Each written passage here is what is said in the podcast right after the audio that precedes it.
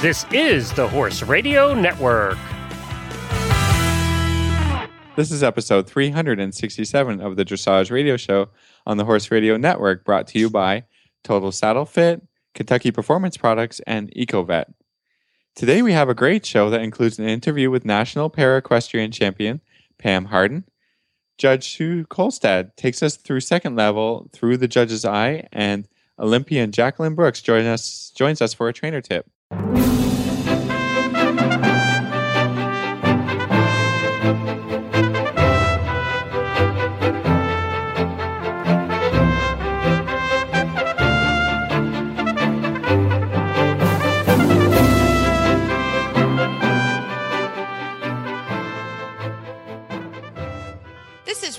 Stanfield from Georgetown, Kentucky. And this is Philip Parks from Rockwood, Ontario, and you're listening to the Dressage Radio Show.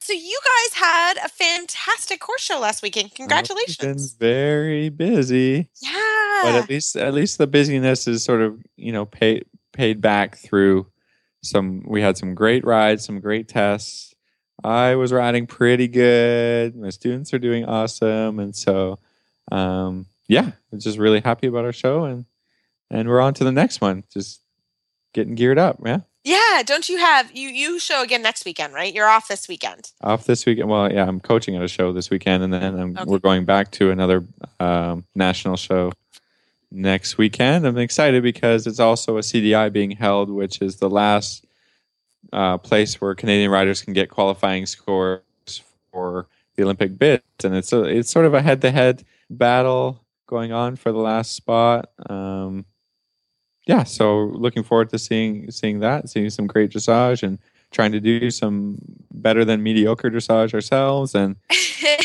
having great So, weather Phil, and having a great time. It's been fun. Tell us a little bit of I, I I don't know what is the Canadian qualifier like. What's the deal on that? Well, it's just a CDI in which you can obtain scores. Okay. So um, it just happens to be the last CDI will be held in Canada here. Um, you know, the people have been trying to obtain scores um, all over the place. You know, through Yep. competitions in Wellington and and and that sort of thing. So um, it's not like a national championship or anything like that. It's just Okay. um, you know, there's uh, one spot is being filled by Belinda Trussell and Anton Nice. has been doing Yep. amazingly. Just uh, they've been continuing to set some Canadian records with uh, that combination, so they're going pretty much for sure. And then uh, the next spot is uh, just a little bit more contested. We had lots of riders in the 69, 70%. percent Mhm. So uh, they're hoping to get, you know, some last big scores to put them over the top to see who will be going. So I think it's So you have uh, two riders that go. How does that work? I, I for Canada, you have two spots, or how does that work? um, we earn two individual spots through uh, same process, you know, qualifying scores. Got uh, it. against uh, you know against the I- it's very complicated. Um, I'm sure I don't completely understand, it, but uh, you know since uh, the U.S. has a team filled filled spots with a team because of the results at uh, the Pan Am Games, and so uh, we've had a bunch of riders trying to qualify um, individually. So Got it. Got it. Got it. That's cool. That's fantastic. Well, that'll be a really fun show for sure. Well, we are really looking forward. We have a horse show this weekend, so we leave tomorrow, and uh, I'm doing the fourth level freestyle with Elin Corp, uh, which will be really fun. I'm looking forward to that. We put all that work in. We might as well enjoy it, right? So uh, Yeah, that'll be yeah, super cool. fun. So that'll be great. Well, right after this commercial break from Eco Vet, we're going to come back with Pam Hardin. She is a great lady, and uh, I think you'll really enjoy. She is now the uh, national champion for Grade Three Para Dressage.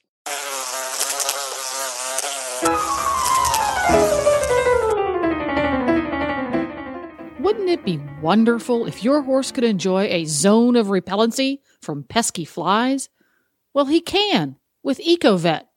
EcoVet is an entirely new type of fly repellent that is safe for horses and those applying it, offering a real alternative to toxic pesticides like pyrethrins. EcoVet confuses an insect's normal directional ability, the bug's GPS, if you will. So if it can't locate your horse, it can't bite your horse. Dr. Wendy Ying from the Driving Radio Show has been using it in South Florida, also known as the Jurassic Park of biting insects, and she just loves it. EcoVet's active ingredients are naturally occurring food grade fatty acids that have been clinically shown to improve the condition of horses with difficult to treat sweet itch problems. EcoVet is effective on mosquitoes, ticks, no-see-ums, as well as flies. You can visit EcoVet online at eco-vet.com for more information or to order. You can find EcoVet at Dover Saddlery Stores and EcoVet's on Facebook. Just search EcoVet, E C O V E T. Well, tonight I am so happy to have my new friend, Pam Hardin. She is now the national champion for grade three para dressage, and she and her horse Quarterback or Snickers uh, stayed with Carter, us. on- Carter Jack. We just talked Carter about this, Reese. Oh, Yeah. sorry. I call him Snickers. He was Snickers to me. He is going to be Snickers to me forever. But uh, Snickers, they stayed with us on their way up and on their way back from the national championship. Pam, welcome to the show. Thank you, Reese. Thank you, Philip. Very excited to be here. Where was the national championship held? It was at the Waterloo Hunt Club in Michigan. Great show, great. And It's a show there. I've never been up. Yeah, it's a far piece from South Carolina and Georgia, but Reese was so kind to let us stop and rest and relax and take a breath on the way up and on the way back. Yes. well, we had a big time, and it was so fun to have you and your trainer Mel- Melanie with us. It was really a lot of a lot of fun, and we learned quite a lot about you know you and, and, Snickers. So tell us tell us a little bit about yourself and and how now you got to the national championship. Well, I think we should start by saying it's the national championships for the para equestrian. So I'm disabled. There are five levels of disability. Do, would you like me to do a little bit Yes, of kind please. of background? That on would be great. Yeah. Okay. Yeah, that'd be great. All right. Thank you. So we are graded um, internationally at this level. You get graded, and they determine by your disability whether your tests include just walking or walking and trotting, walk, trot, and canter. And there are five different different levels: one A, one B, two, three, and four. Four being the least disabled. I'm a three, which means that I have um, disabilities in more than one section. So one of my arms is six and a half inches shorter than the other, and I can't lift or straighten it, and uh, I have very little feeling in it.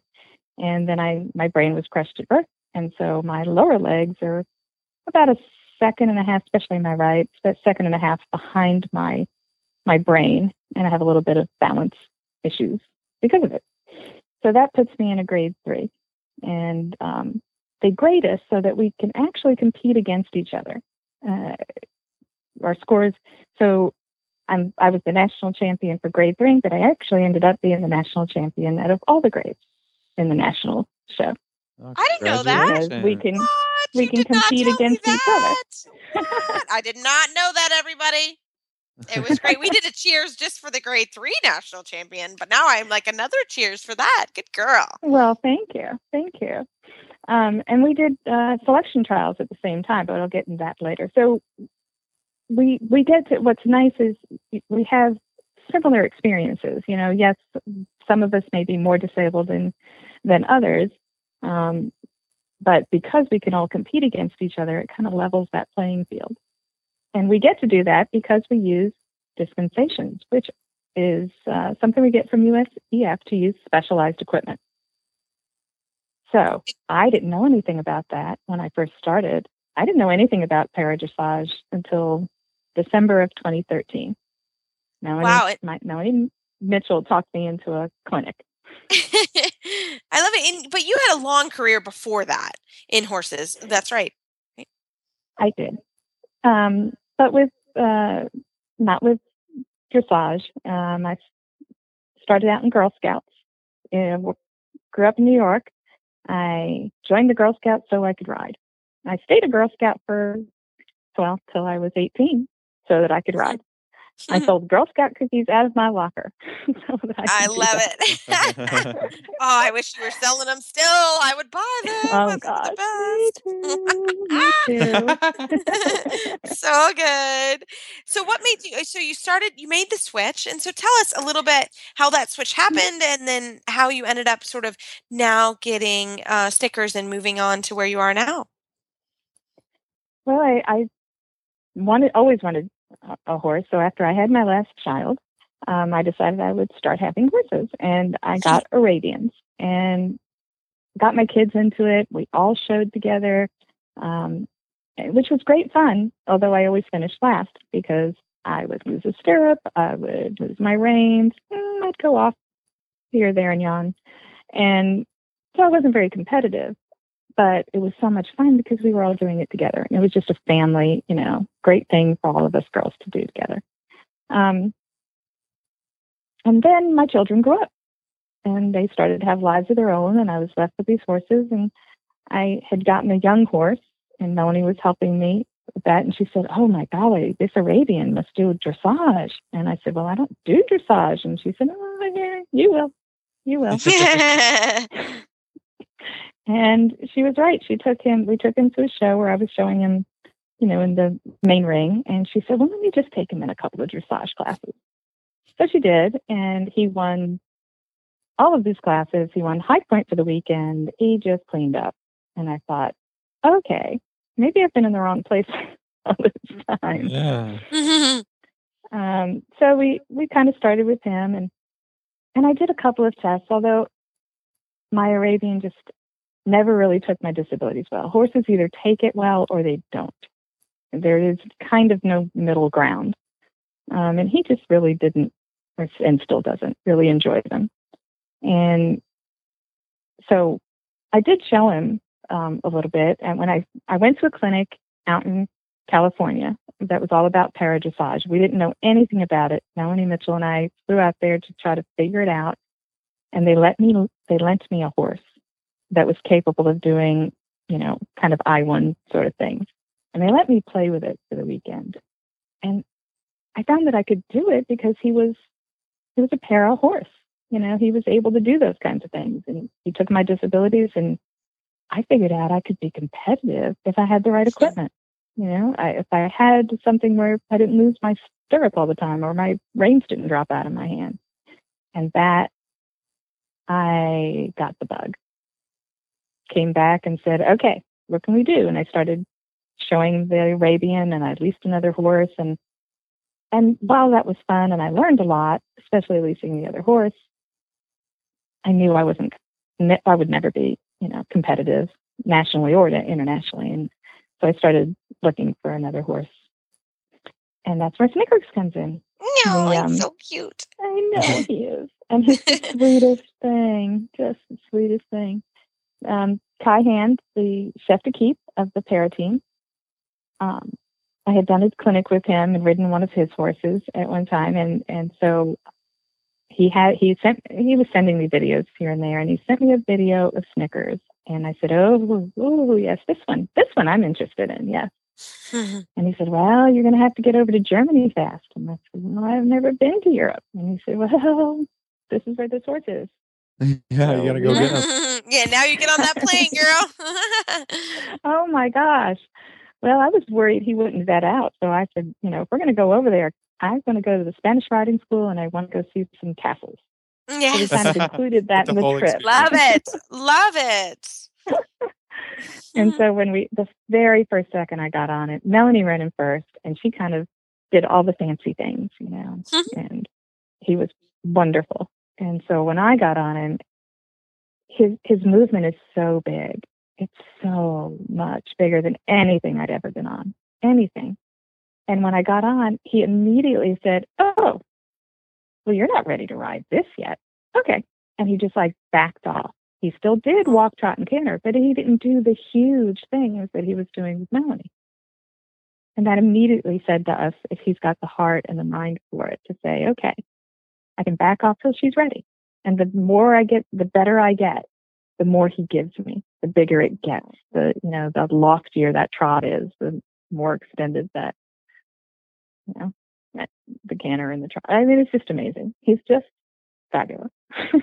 oh, he's so cute. So now tell us how was how did the national championships go? There are three days of tests. Um, you do a jog like you would a CDI, and and uh, everybody has to make it through the jog. And then there are three days days of tests. The first test, first day is a team test, and the second day is the individual test, and the third day is a freestyle. Um, so the team test is usually, you know, it's people say it's the easiest for me. I don't like the team test as well. I, the individual to me is, is a lot of fun, and of course the freestyle. Um, and the the first day, uh, the night before national championship, raccoons were in the stalls. this is not funny, but it's kind of a funny story. But it's not funny. I've never funny- heard this yeah. before. Oh my gosh, they tore up right, you know, in our tack room, right next to Snickers. They tore the place apart. They got uh-huh. into our plastic tubs and ate every piece of sugar we had. Oh It- they, they tore stuff up and started to carry it out of the stall. And so when I got there, Snickers was pretty wound up. You know, it was a little, yeah, it was traumatic. wide You're stealing your sugar. Yeah. And there had been a well, joke. There, there had been a Yeah. joke. So You've been here at my farm, and we we have had a little bit of a raccoon problem. And so I thought maybe you just took one from here and put it in your tack room because that, that was I kind know. of between us. I was like, oh, you just went from here to there. It's totally normal. I know. Oh my gosh. we have Yeah, caught so was- at this point. Go ahead. Eight. That's a lot. Eight's a lot. We've caught eight raccoons at this point. That is a lot. I know. I know. Oh, so sorry. We had a raccoon, so we have No. laughed about the raccoons. About I love it. It's so funny. So, yeah. but he was a little worked up. But but you know, we had a good test and um did you know did what we you know kind of wanted to do. He was a little more distracted than I was hoping for the first day, but then the second day we came out in the individual test, and I really felt like really we did well. I, I knew we did well. I knew what we did better than the day before, and I had him. He was on my aids, and and he was, you know, he. I just knew it. And then going into the freestyle, we got horrible weather up there and terrible footing because of it. Um, and but he went, you know, they they did everything they could to make that footing, but they went out and they moved the arena some to uh, to fix everything, and and we went out and it, I won't say it was our best ever freestyle, but it was it was good enough to win national championship for the week. Oh, that is so Fantastic. cool. Yeah. So, what's the plan now? What happens with picking the team for Rio? Well, we've been told not to speculate, that the Mhm. selection committee um, takes these scores from this weekend and goes back and looks at everything else you've done, uh, your scores from the beginning. And, and that, you know, for me, I'm the youngest team um, of anyone competing at this point for selection trials. We, we've just been together the least amount of time. And of course, when you first start showing a horse, those aren't your best scores. You know, so but they go back and they kind of see your progression. They look at what you've done, and they will pick a team. I don't know how they do it. I know there's like 25 people on the selection committee, so it's a bunch of people that have to get together. But they will, um, they will let us know next week. Fantastic. Pick a team, uh, and I, I don't know. I, I this is this is more crazy than I've ever thought. I never thought I'd be in this kind of situation. So I, I don't have any experience. I don't have any any knowledge. I feel like a, a babe in the woods when it comes to this. I'm always saying, Oh, really? I didn't know that. I say that a lot. that is so exciting though. I I mean Oh, I I. Oh. I hope you go to Rio because we will be cheering you on like crazy. Are you kidding me? I absolutely love it. Well, Pam, Oh, I thank know you. I have you in my corner. I know that. oh yeah, Thank you. sure. So Pam, tell us, um, you know, as as and you were very kind. We were ch- chatting off air. Um, I have a student that we had a meeting with or dinner when you stopped by, and she's she has had a head injury, and and you know we've been kicking around, sort of trying to get into para, and it is it, it dressage, and it is a, a difficult um gosh something to navigate. So how would you sort of you gave us some great advice on sort of if there's somebody out there that that needs to or would like or is interested in para how, how are some things that you can get involved with with the whole organization? Well, uh, the first thing to do is start to look into dispensations, and you don't you don't have to think about competing on such a wide scale, uh, nationally or internationally, right off the bat. What you want to be able to do is is go to your local shows and do the para tests, and to do that, you want the specialized equipment. Mm-hmm. And so, probably the best place is you know you want to start by by looking at what kind of equipment or kind of uh, help you might need. Um, you can go through Maureen Johnson, who is the high performance uh, director at uh, USEF, or you can go through USPEA and Hope Hand, who is the president there. Um, you can email me, um, Pam Hardin at psh13 at comcast.net. Um, but but it's but it is hard to navigate because when you start, you're not sure what's available as far as um, equipment or specialized things.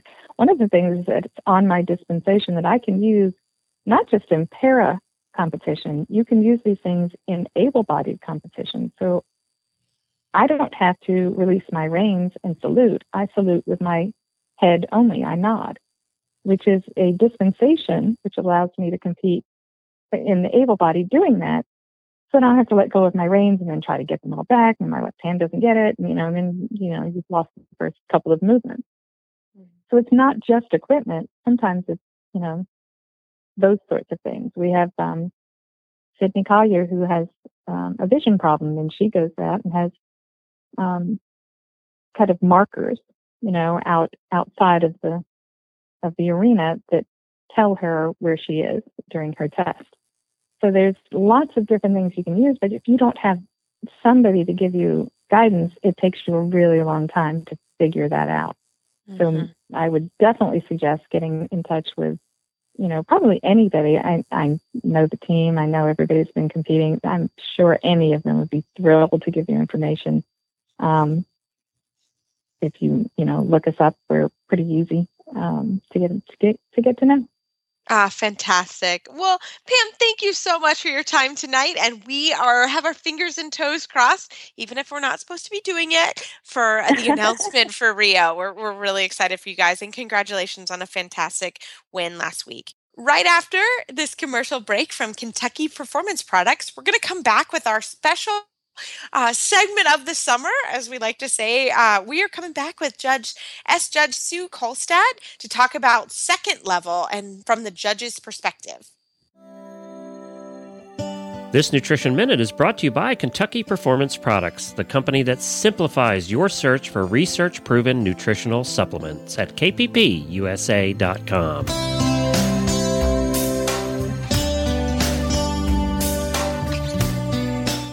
The horse that matters to you matters to Kentucky Performance Products. Electrolytes. Who needs them? Your horse, that's who. Electrolytes perform critical functions within your horse's body. They help regulate nerve and muscle functions by carrying electrical impulses between cells. In addition, electrolytes assist the body in maintaining a healthy fluid balance by controlling your horse's desire to drink. When your horse loses significant amounts of electrolytes and fluids, problems such as dehydration, muscle cramping, fatigue, tying up, and colic may occur. Even in mild forms, these conditions can have a negative impact on your horse's ability to perform and recover after exercise. Top riders and veterinarians turn to Summer Games Electrolyte to keep their horse healthy in hot weather, and you can too. Summer Games replenishes the electrolytes and trace minerals lost when your horse sweats and it stimulates the thirst response so your horse continues to drink and stay properly hydrated.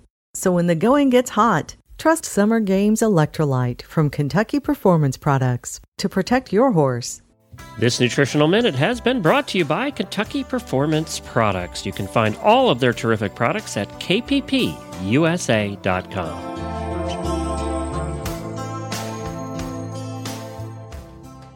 this evening for our continued segment, our Through the Levels with a FEI judge. We have Sue Kolstad. She is an S judge and an FEI rider and trainer. Sue, welcome to the show. Thank you, Reese. I'm very happy to be here. Well, we we were so happy you could come on because Philip and I are really happy and excited about this segment.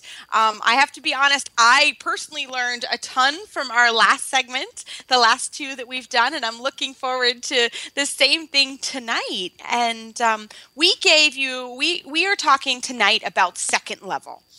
So, uh, get us started if you don't mind. Tell us the purpose of second level and what are some things the judges are looking for. Well, the purpose of second of second level is to see that the horse now accepts more weight on the hindquarters. We call that collection. And the horse should move with more of an uphill tendency. And we're asking for medium gait for the first time. At first level, it's a lengthening, but at second level, it's a medium, which means it carries on its haunches and it's almost an extended gait but in a collected frame.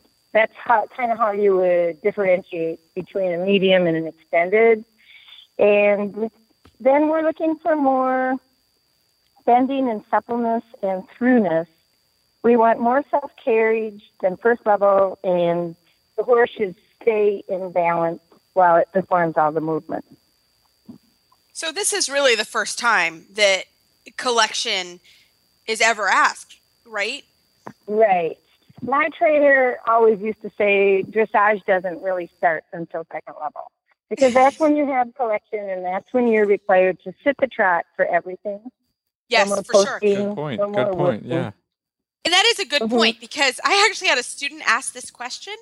And and so you may know I could not find it. I just had the USEF book, but I could not find where it specifically said that you have to sit the trot, but you have to sit the trot. That that was Yeah. that was a big one. She, she we had a slight uh, argument. I was not argument, but I said no, really. You, I know you. I know we can't find it anywhere, but everything is done in sitting trot. So I think that's a good um, reminder. Uh, and, and Well, maybe, if you look at the if you look at the, um, the the directives in first level and training level, it says sitting or rising. So when, But it yeah, so when doesn't you say don't that have, when it doesn't second give the option, it means sitting, I guess. You're right? sitting. Exactly. Yeah. Exactly. Yeah, good point. hmm and and that's why a lot of people. I mean, I- I'm sure you see this a lot. I mean, second level is a big jump from first level. There's a lot of things. What are some? What It's are a some giant step. Yeah. It's a giant step. And in the judging world, it is probably the level that is, um, I don't know how to say this. It's n- the requirements are not met at this level like they are at third and fourth level. The, re- the collection. We just really don't see the competitors with collection at second level like we do at third. So the second level is a transition level, and the horses are just beginning to learn to collect, and the riders are just beginning to learn to collect and do medium gait. And when they get to third and fourth level, we actually do see collection, but it's rare to see collection with the second level horse in competition. That's hmm. interesting. That's an interesting point. Yeah, that is. I, I- yeah. So tell us, what are some movements, some new movements that we will see at second level? Well, in second level, we have shoulder in. And in the trot, we have travers. And travers would be haunches in.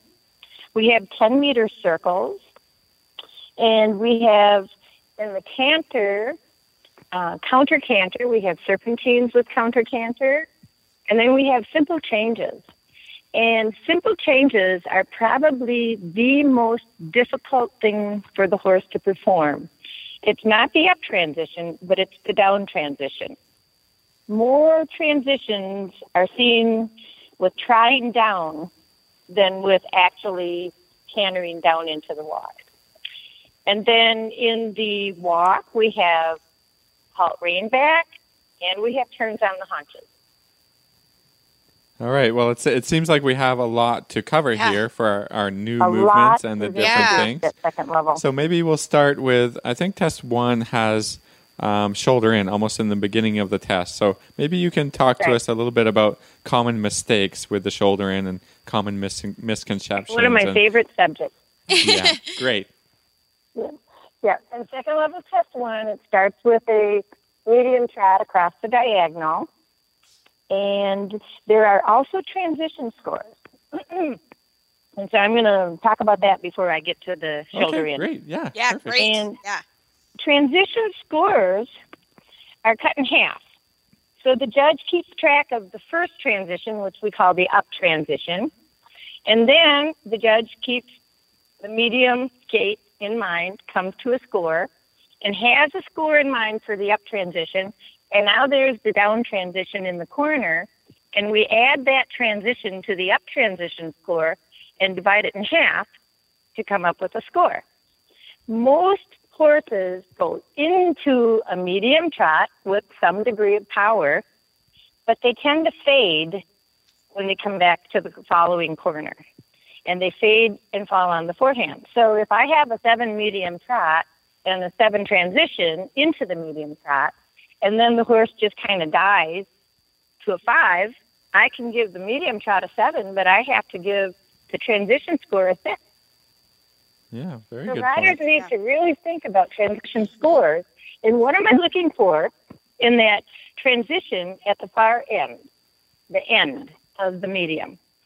I am looking for the horse to engage into the collected trot, not be pulled back by the rein to slow down and come into the corner on the forehand, which is what I see more than not.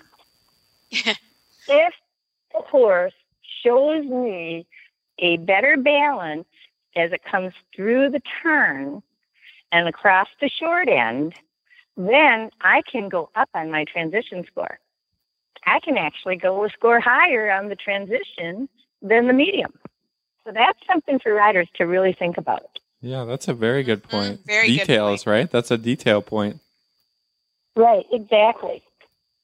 So then after the medium trot with two transition scores, and when I teach my students, I always tell them, okay, we have a transition score on this. Because I want them to be aware that they they have two scores coming up. Yeah, there's a mark. Not just Yeah. one. And so then we go into the shoulder in. We come through the corner. And what do I see mostly for shoulder in? Neck bend. yes. think- bend is in the neck instead of the body. If you have a relatively straight neck and the horse on three tracks, so there's angle, with very little bend in the body, the inside hind can come under, engage, and you can receive it in the outside rein, and the horse can show an uphill balance, which will get you a great shoulder in score, a great score. But most of the time, I either see way too much angle, I see four tracks with a gap in between, or I see a straight horse with neck bend. So those are the two biggest flaws that the riders are producing in shoulder in, which affects their scores. It affects when a lot, I see especially a very yeah. little bend with a fairly straight neck, and just just positioning, just a little bit of flexion to the inside, Mhm. then I know the bend is uniform through the body, Yes. not more in the neck. And Very then the horse goes uphill, and then I can give him give a eight or even higher.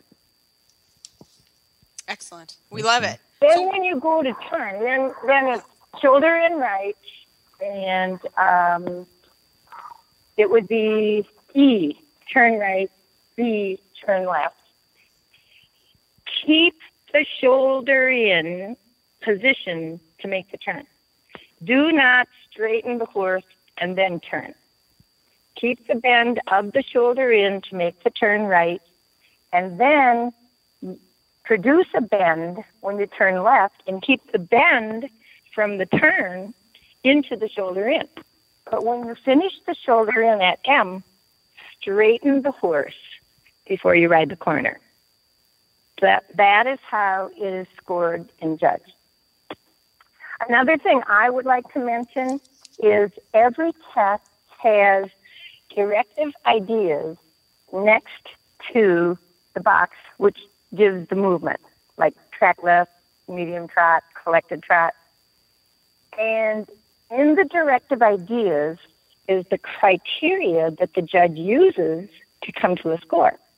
And the riders need to be more aware of that and read those directive ideas so they understand why they get the scores they get. What are the things the judge is looking for in each of these movements to arrive at a score? Very good point. Yes, read those direct. Read it at the horse show. You're just sitting around, pull it out because it, it really. And I, I have to I have to say something because uh, I did not read those directive ideas until I did the learner judge program. And I am so embarrassed to say that, but no nobody ever told me like, "Hey, there's another That- column." That is nothing to be embarrassed about. Though. it's, it's something that is missing in our education. Mhm. Um, it's it's like a across the board, across Yeah. the board. And And- unless the trainers have gone through the L program and learned that, they don't take that to their students. Now, Nope. one thing I do when I judge is I have my scribes go into the directive and underline and circle things so you read it. so that I draw the attention to the directive Mhm. when the riders the test back.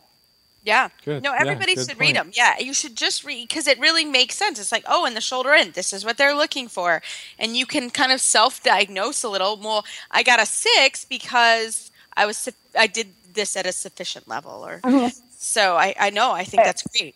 So, uh, what else is in second Right. level? I think one? maybe we should flow right into the halt rein uh, to the halt Oh, yeah. Love it. Some common problems here because it, it occurs in the next move for the for test one. Right, right.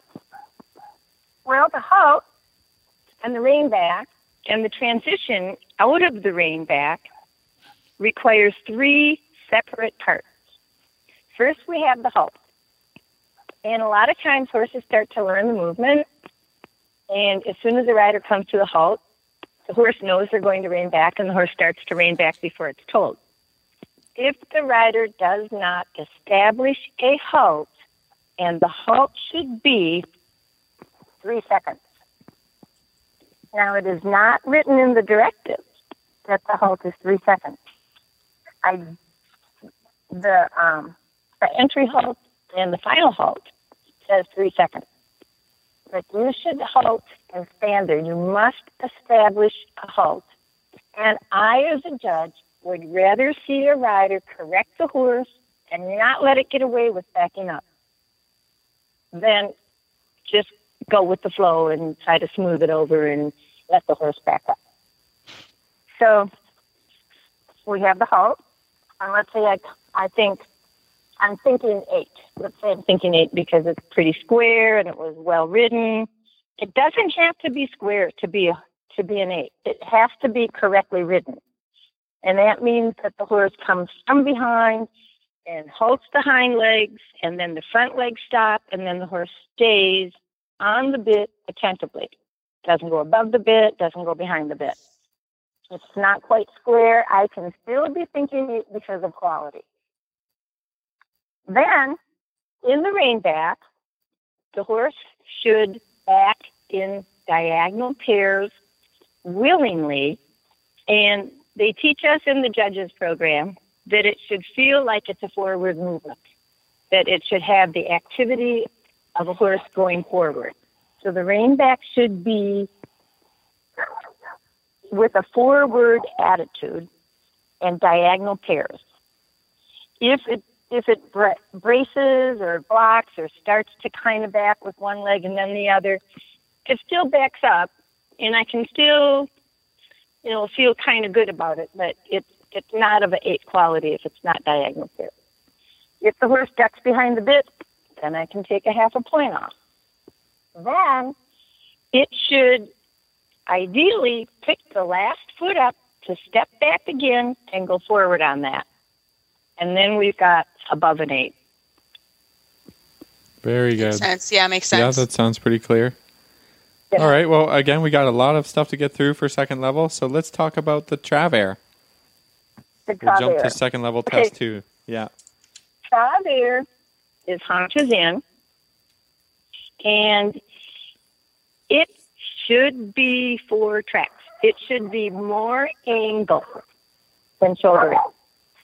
And people don't realize that very often. Yeah. So when Yeah. we have the travers, we want the horse's front legs going straight on the track. We want it looking straight, so there is bend to the inside.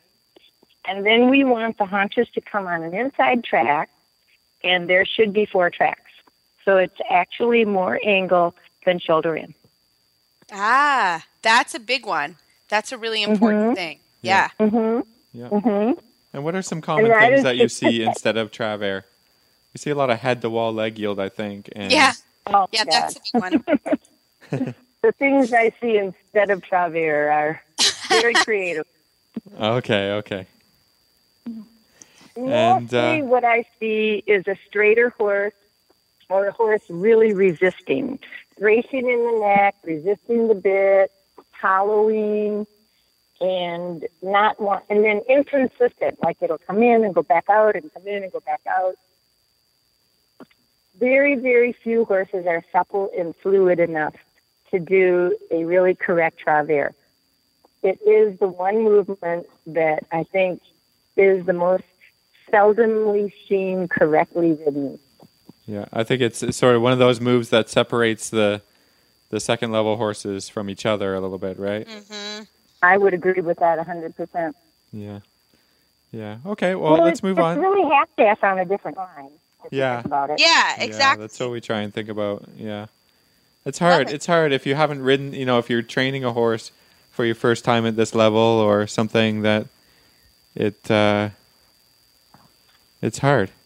yeah, no, it is hard. So, how about the canter work? What are some things in the canter work? Okay, the canter. Well, first of all, the canter depart is from the walk now for the first time. And what we want to see is not a horse getting anticipating before you ask. And the way it's written, and it says um, from a medium walk, short and stride, canter. So basically, when they say short and stride, they really want they're allowing you to collect the walk before you go into the canter depart. We don't want to see haunches in. We don't want to see the horse above the bit. We don't want to see any chop steps. And what we do want to see is the horse lift up. And we want to see the shoulders come up. And I'm just going from my memory, but I do believe just about every one of the canter departs is going away from the judge in the far corner. hmm Not all of them. There's one at C. I picked that back. Yeah, I think there's one. Yeah. Right. I'm just getting all the tests mixed up in Yeah. my memory. Welcome to our world. But when there's a canter depart away from the judge, and all I see is the hind end of the horse coming into the corner letter, I wait until I see the horse come through the corner because that's when I see the balance. hmm And if I see a really good balance, I add to the score. Oh, that's interesting. So that's something to really think about. mm-hmm. Mm-hmm. For sure. But haunches in, we don't want haunches in. We don't want trap steps. We don't want the horse to come above the bit. So Mhm. those are the things that the rider must really work on, and not jigging and not anticipating. Mm-hmm. And how about the counter canter? What are some things you're looking for in the counter canter? In the counter canter, we want a balanced canter, and when the horse is in the left lead, its body is slightly bent to the left.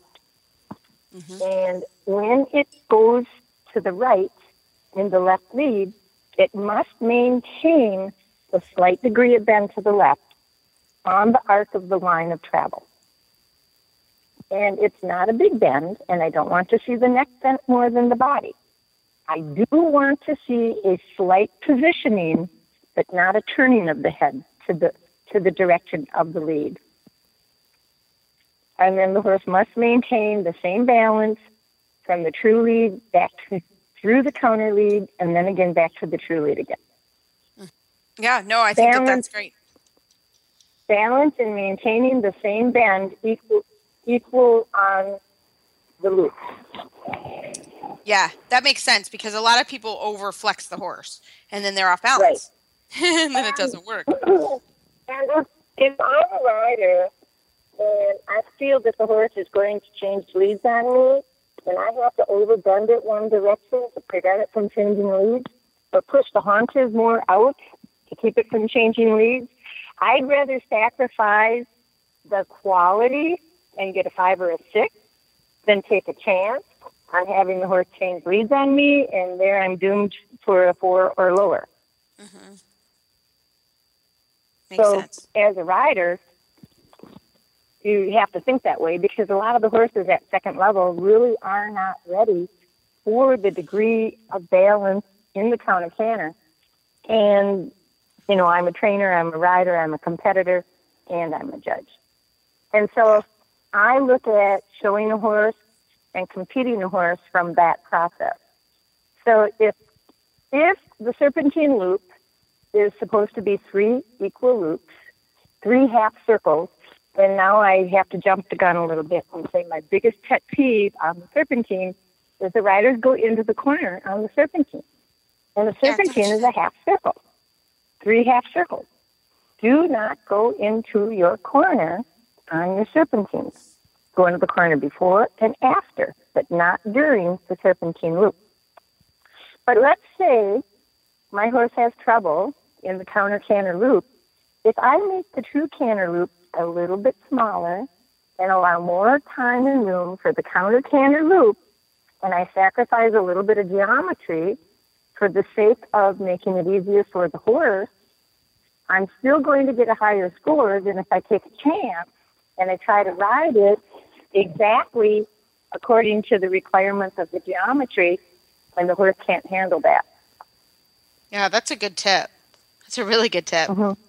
Yeah, Mhm. no, I love it. And the judges are just so happy when they don't break. Let me tell you. Yeah. I mean, I What ride. happens? What's the I score if they break? horse with, with with everybody I judge. I ride the horse with them, and I can see it before it happens. And I'm like, I'm thinking to myself, push the haunches a little bit more. Don't let the horse break, please. Yeah. I'd rather give them a six or even a five point five than have to go down to a four or lower. Got it. So, Sue, the one last thing that we wanted to chat about was the turn of the haunches. Can you talk to us a little bit? What are you looking for in the turn of the haunches in second level? Okay, in the turn on the haunches, it is allowed to be larger than a pirouette.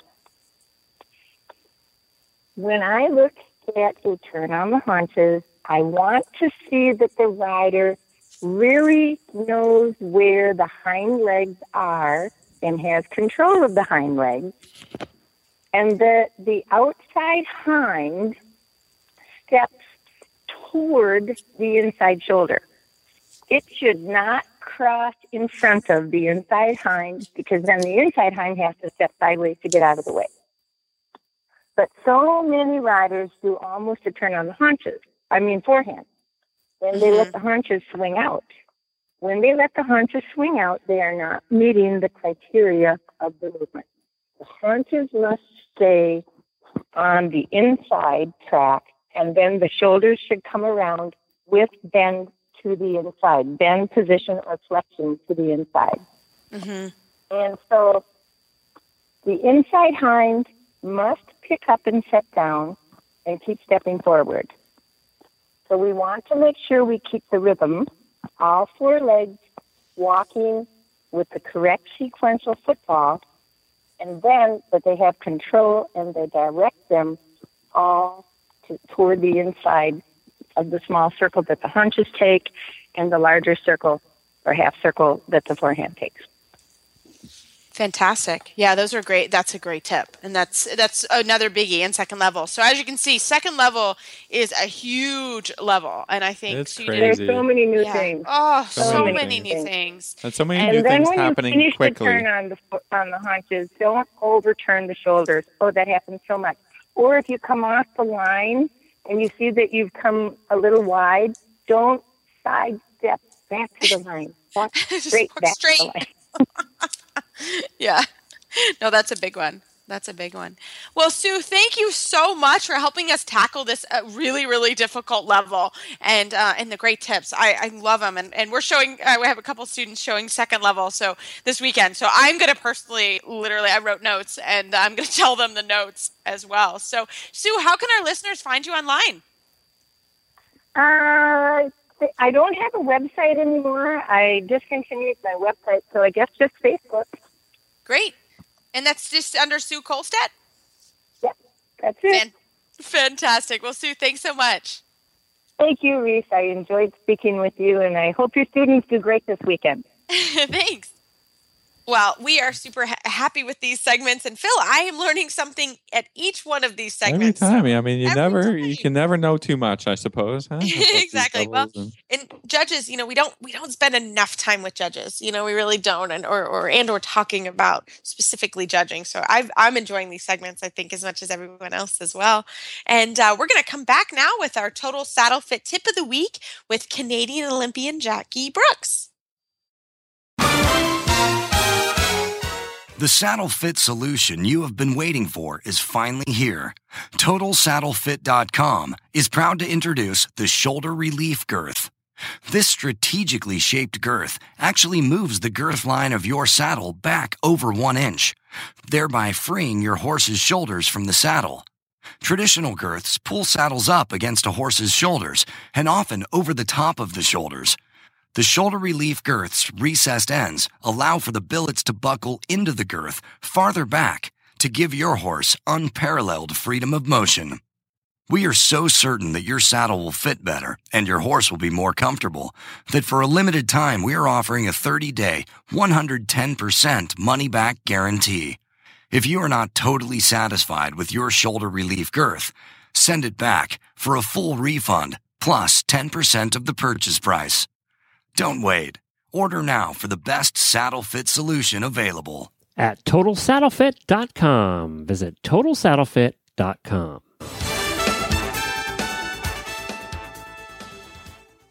Well, tonight it is really an honor to have Jackie Brooks. She is two-time Olympian from Canada, and she rides for Brookhaven Dressage and rides my favorite horse, Goose. Welcome to the show, Jackie. Thank you. I'm happy to be on it. Well, Goose's real name is De Niro, right? But his name It is. Oh, he's so cool. And you guys have such a wonderful partnership. But we have been trying to get you on the show, and we're so happy to have you tonight. well, thank you. You can thank Phil for that. Ran into me at the horse I, show I and nailed was- it I bugged her and bugged her and bugged her until I do made it. I've it. tried. I've been trying to bug her for years. So, Phil, well done. well, we're so happy to have you. And Jackie, you are doing our total saddle fit tip of the week. So, what should we talk about tonight? We've got lots of stuff to talk about. Yeah, I was trying to think about that, you know, about when you're uh, talking on the radio to a wide audience. And, uh, you know, and everyone has different problems and different uh, horses and different situations. So, uh, you know, I think the best thing that um, I would recommend is that uh, you, one, try to get the best training you can get. And two, you educate yourself, uh, really taking advantage of how many wonderful videos there are on uh, on the internet now. I mean, you can really spend many, many hours educating your eye and really focusing on what it is we're actually trying to do. No, it's so true. So tell us. I mean, as you said, we this is a wide range, and and certainly uh, when we're lucky enough, the riders that get to go to Florida, you get to have that sort of intense training. But you know, once we come home, and I'm also in this for or, you know, you have great training, and then you come home, and it's it's tough. So how do you recommend people get some good training if they're sort of in a remote area or somewhere that doesn't have someone? Yeah, so certainly clinics and you know finding out where those clinics are you would be i think very surprised how many clinicians come through and um and how often you know. I i'm i travel all the time teaching clinics and and i go to pretty remote areas in canada to do it. So you know you may be surprised there's someone worth the drive um to get to. And you know if you're that if you're that far out that there's not that then maybe you you plan you know three or four times a year you treat yourself to a trip to you know wherever you can afford to go um, to take in some of these you know if you if you're really fortunate you you can you know you could fly to Europe and take in some of these master classes that are offered by like Carl Hester or by you know by um, Edward Gal or any of those guys. And if you know if you you can't afford that or you don't want to use your vacation time for that, then you know look uh, look you know in your state or in your province or in you know somewhere that you maybe see a seat sale on. I know New York is full of clinicians, uh, New Jersey, all those you know meccas where dressage is popular um, and really choose. You know, you can pick and choose then what you what you who you would want to learn from.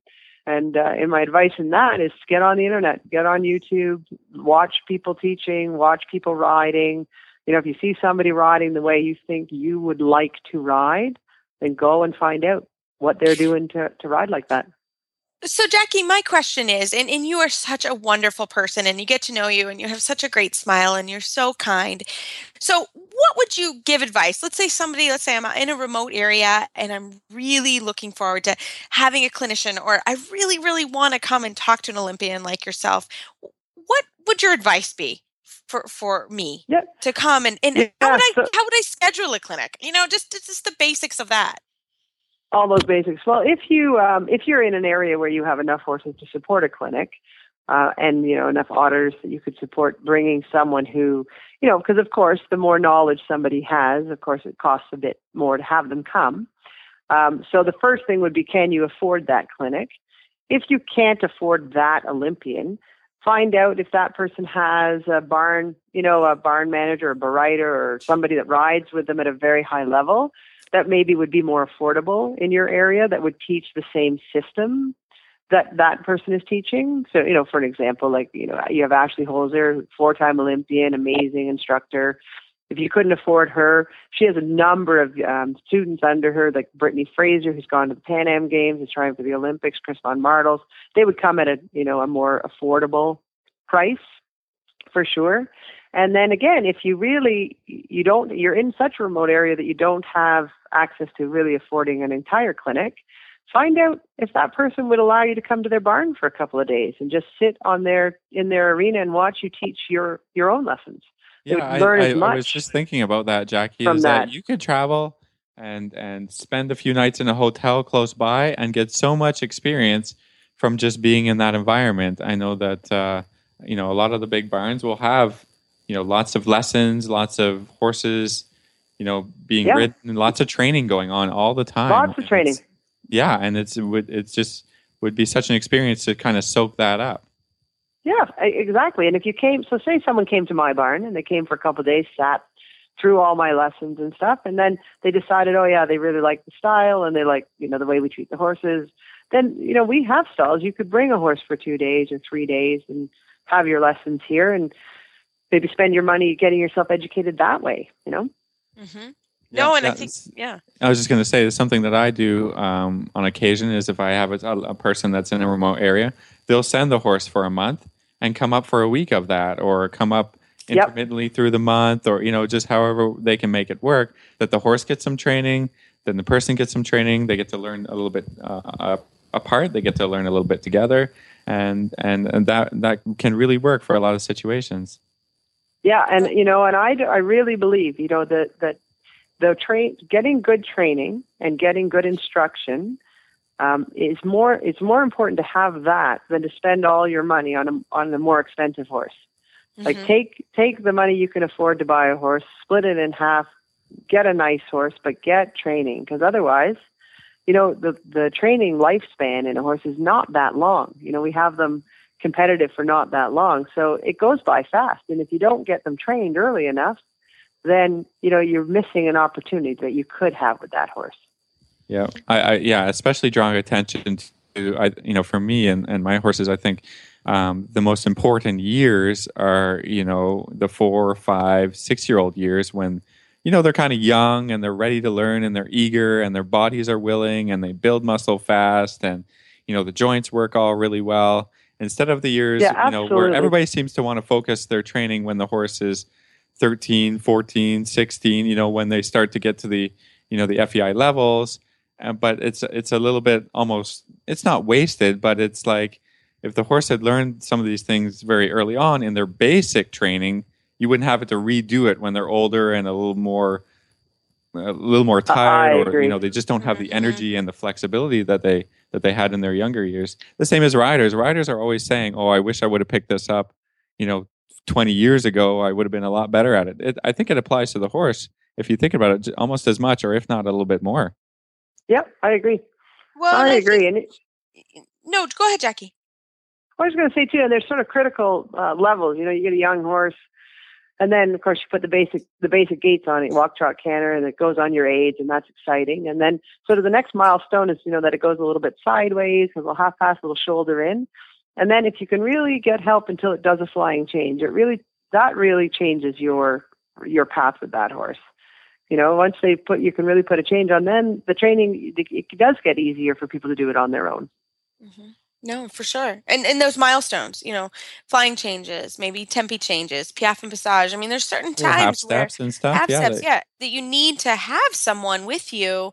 Uh, plus, you know, I, and I know you guys feel this way also as as trainers, and but we're riders and we have goals, and to go somewhere and just focus for five for for a week or, or two weeks just really focus with you and your horse it, it sort of for me helps bring that sort of inspiration back and it's like oh yeah okay great you know you know kind of that check in with my trainers it, it just does so many good things for me and it's fun and you know i bring my horse and and i do the same thing and i i kind of leave my, all my students at home and and go for camp and and really enjoy that and i think that that that's an important thing that all riders need and um and i think the biggest thing that Jackie you're so good at is it's not that intimidating. I think it, people get very intimidated going to speak to a, a, a good instructor, but you really shouldn't be. We're all in this to train horses and have a great time and, and help people learn. And um, you know, so I hope that people really take all this to heart and, and really think, yeah, this is this is great. And and I really could go to that person's barn or if you like the way someone rides, you know, give them a call or, you know, don't obviously, you know, nobody wants anybody being annoying, but, you know, don't be afraid to give someone a call or send an email because I think we all, uh, wouldn't you say that? Wouldn't you say that? Yeah, oh, a hun- hundred percent. Or I approach them at a horse show, you know, and they're they're you know not in the middle of their warm up right before they go in the ring or anything, but you know the Yeah. day the day before when people are training people, you can you know you can sit by the ring, you can see a lot of training that way. You can really get to know a little bit the personality of the trainer that way. Maybe introduce yourself, you know, uh, have a start a relationship with that trainer. Then you can really, yeah. I think we're all in it for the same reasons, and we're all we all came Mhm. through it the same way. So I think that any trainer is going to relate to where you know where you are on that journey, and think, you know, that was me. I was the one sitting, you know, outside Robert Dover's ring at 20 years old, watching three lessons before I went and rode my horse.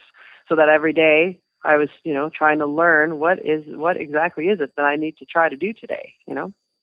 Yeah, and I think in the we live in a wonderful world of social media and and YouTube, where, like you said, you can watch a lot of lessons from home, and uh, and you can contact people, you know, via email or Facebook, and you know all these different ways that you can sort of get yourself out there. you can there. really go and and there are sites specifically designed for that there's you know the dressage training online site there's there's play there's there's uh, you know uh, tristan tucker has a, a program going now where you can learn to do all the groundwork.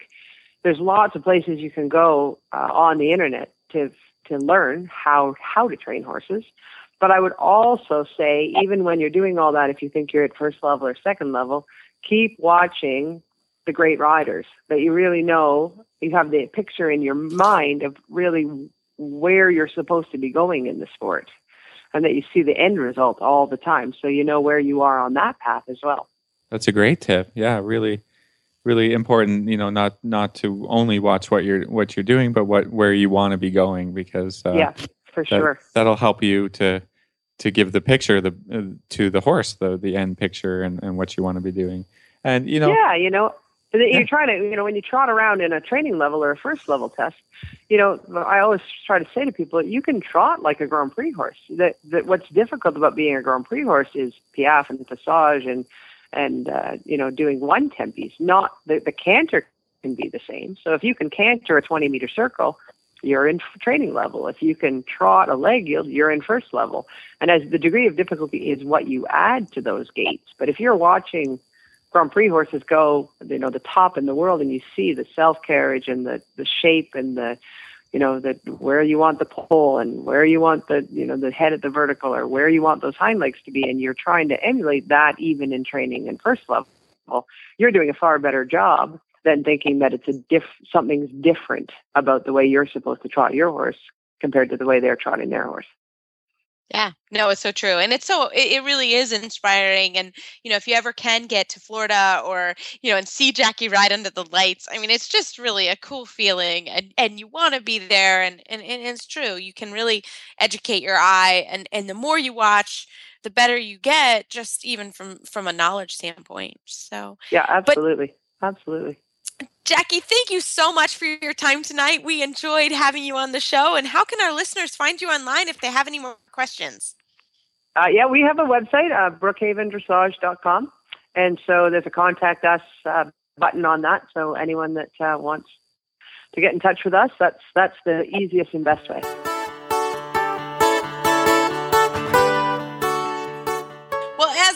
Always, we love email and Facebook shout outs. Don't be shy. Philip and I certainly aren't, and we love it when you uh, contact us and give us some questions. So anytime, feel free to send us a shout out, and we'll try to answer the question and or find somebody that can if we can't do it.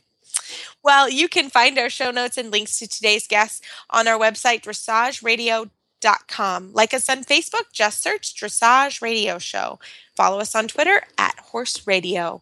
My website is maplecrestfarmky.com and my email is reese at horseradionetwork.com. The best way to contact me is through Facebook, Philip Parks, and my email is philip at horseradionetwork.com. I'd like to thank our sponsors this week for allowing us to put on a show. And don't forget to check out all the other shows on the Horse Radio Network at horseradionetwork.com. Everybody, keep your heels down and your shoulders back, and we'll talk to you next week.